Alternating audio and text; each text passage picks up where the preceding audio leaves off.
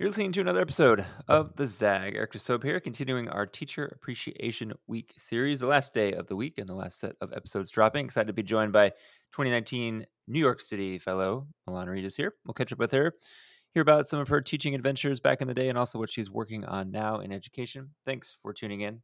Let's get to it.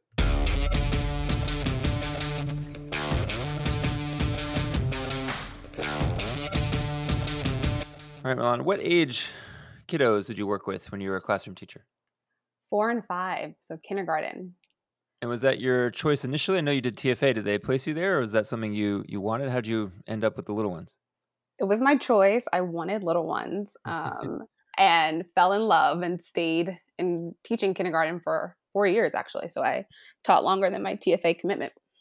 And what do you feel like people misunderstand about the art of teaching kindergarten?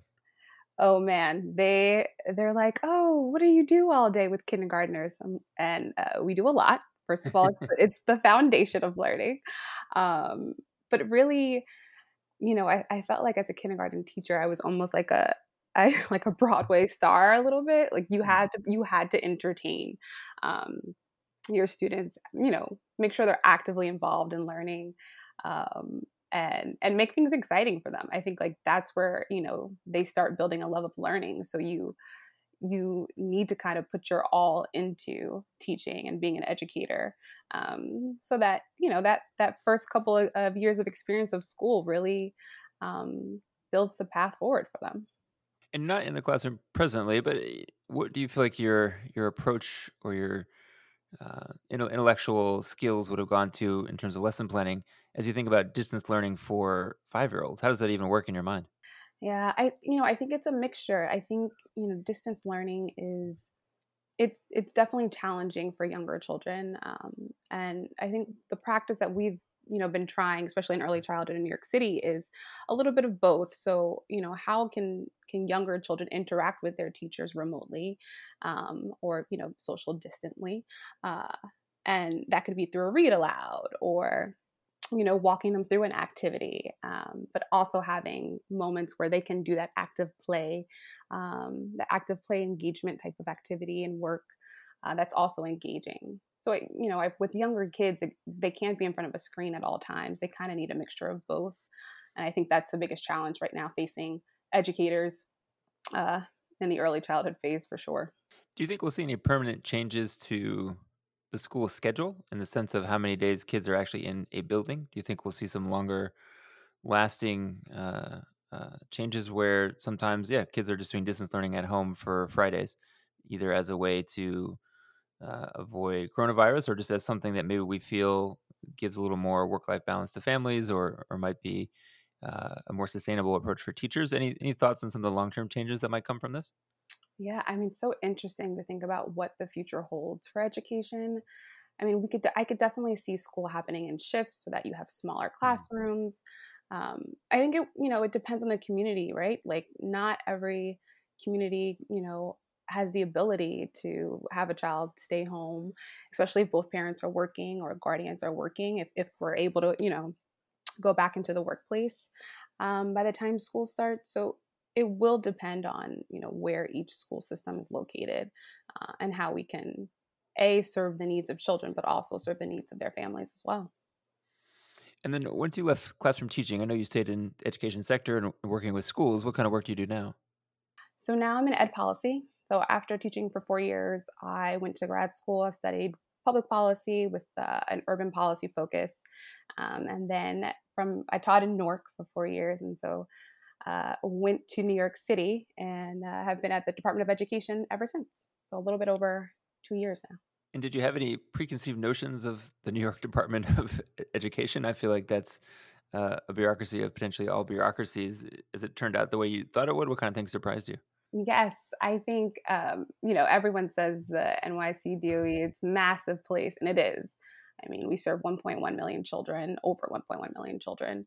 Um, I mean, there's just no agency like it, but I love it. I think within the division that I work in, it's early childhood. We, um, you know, grew and expanded under this current mayor, and the work has been really exciting. Um, you know, we've we've been tackling different challenges as they come year by year, expanding early childhood access to families, uh, you know, to be able to have free uh, preschool access for their mm-hmm. children in the city, which is a it's a huge thing. Um, so I've really been enjoying it and kind of having the policy lens of thinking about, you know, how are we going about these challenges every day with ensuring that we're meeting the needs of the community that we serve. One of the challenges out here in LA is, you know, a lot of folks have tried to raise the uh, professional stature, I guess, of early childhood ed preschool teachers. You know, it's not the same kind of credential. The salaries are usually less as well, and it, there's tons of talented folks working in that space. But it has, you know, I think led to a public perception of of seeing schools start with kindergarten, and when you see uh, collective bargaining talked about for for teachers, or you're talking about teacher strikes, it's it's usually starting at that age rather than maybe starting at ages three or four uh, or four for TK and for preschool. Is that the same for New York? What's the teacher licensing background, or like maybe what's the perception in general of of pre-K teachers in that part of the country? I mean, I, I, think they're definitely getting more recognition, especially as preschool begins to expand in the city. Um, it, you know, as a kindergarten teacher, you see firsthand that there are gaps, you know, in kindergarten of children who are coming in already knowing how to, you know, write their name. They know a few sight words. Um, they're at the beginning stages of reading.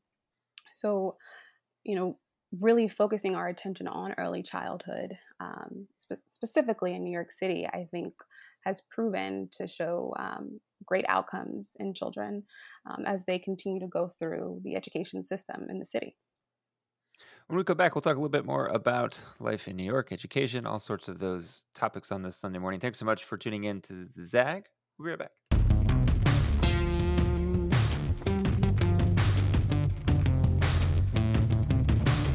All right, Milan, how did you hear about NLC in the first place? Oh, good question. Uh, I had a couple of friends from grad school who had done the program, um, and they put me in touch uh, with NLC. And you know, I, I went to a couple of their events prior to applying. I knew met a ton of the people who've done the program. They're all doing great work in the city. Um, so yeah, I guess about two years prior to applying, I learned about it. Yeah, we always like having either current teachers or former classroom teachers. We feel like it adds a nice wrinkle to policy discussions. Uh, education is such a big topic out here as it is out there. Uh, you know, do you see or did you see during that time? Is there the same kind of debates and arguments about traditional schools versus charter schools, or, or just you know what the right school choice model should be? Did those kind of things come up? Uh, during NLC, yeah, yeah, I mean, I I think so. There were a couple of us who had education backgrounds and who were former teachers. I think there's always that debate of you know what is a good school. You know, what is it? Public schools? Is it charter schools? Is it is it private schools? You know, what qualifies or you know what makes a good school? Um, and I, I think in both areas, right, you, you've seen schools fail and you've seen schools thrive. Um, I had the experience of working at a very successful um, and, and great charter school for four years that really built who I am today. Um, and I would say that charter school was amazing. And I would also say public schools within that same district were amazing. So, mm-hmm. you know, I we definitely talked about it, and I think we often walk away with there are good schools and there are bad schools in both scenarios and it's about how can we learn from the good schools or the schools that are are thriving um, and share those best practices across um, you know the different programs. Yeah and then nlc applications for the 2021 fellowship which seems like a million years from now because every day is is longer than the last day. But if we ever do get to january 2021 and have new new fellows uh, you know what kind of uh, messages would you want to put out there for folks who might be considering doing the program, or or what do you feel like is the the kind of right profile for somebody to to uh, consider putting their application in? Yeah, I I mean definitely apply if you are interested in civic engagement. If you are just, you know, you you're at, at a different phase in your life, looking to meet new people who are actively involved in public service or really interested in getting involved, I think NLC is is the right spot. For me, it was a it was a great opportunity to meet people, you know, outside of the education field, the public like the traditional public service field. Since I work in city government, um, and just get to know folks who are lawyers, um, you know, who are entrepreneurs um, and are tackling challenges in different ways. Uh, it was a great great environment to to learn and grow with you know 19 other people um, who are you know like-minded in some ways but also very different. I think it was a challenging program. It was a fun program. Um, i loved my co-directors and i i highly recommend you know if you're interested definitely apply yeah, so you can find the application and all the information at our website, newleaderscouncil.org. Make sure to check that out. And thanks everyone for listening to this episode of the ZAG. You can also check out past episodes that we've dropped this week featuring alums in education. We've got classroom teachers, we've got folks working uh, on policy, we have people working on mental health aspects related to kids and families, all sorts of interesting angles about education. Check those out. Get those in all the places you find your podcast SoundCloud, Spotify, Stitcher, Apple Podcasts. They're all there. So until next time, we'll catch you soon.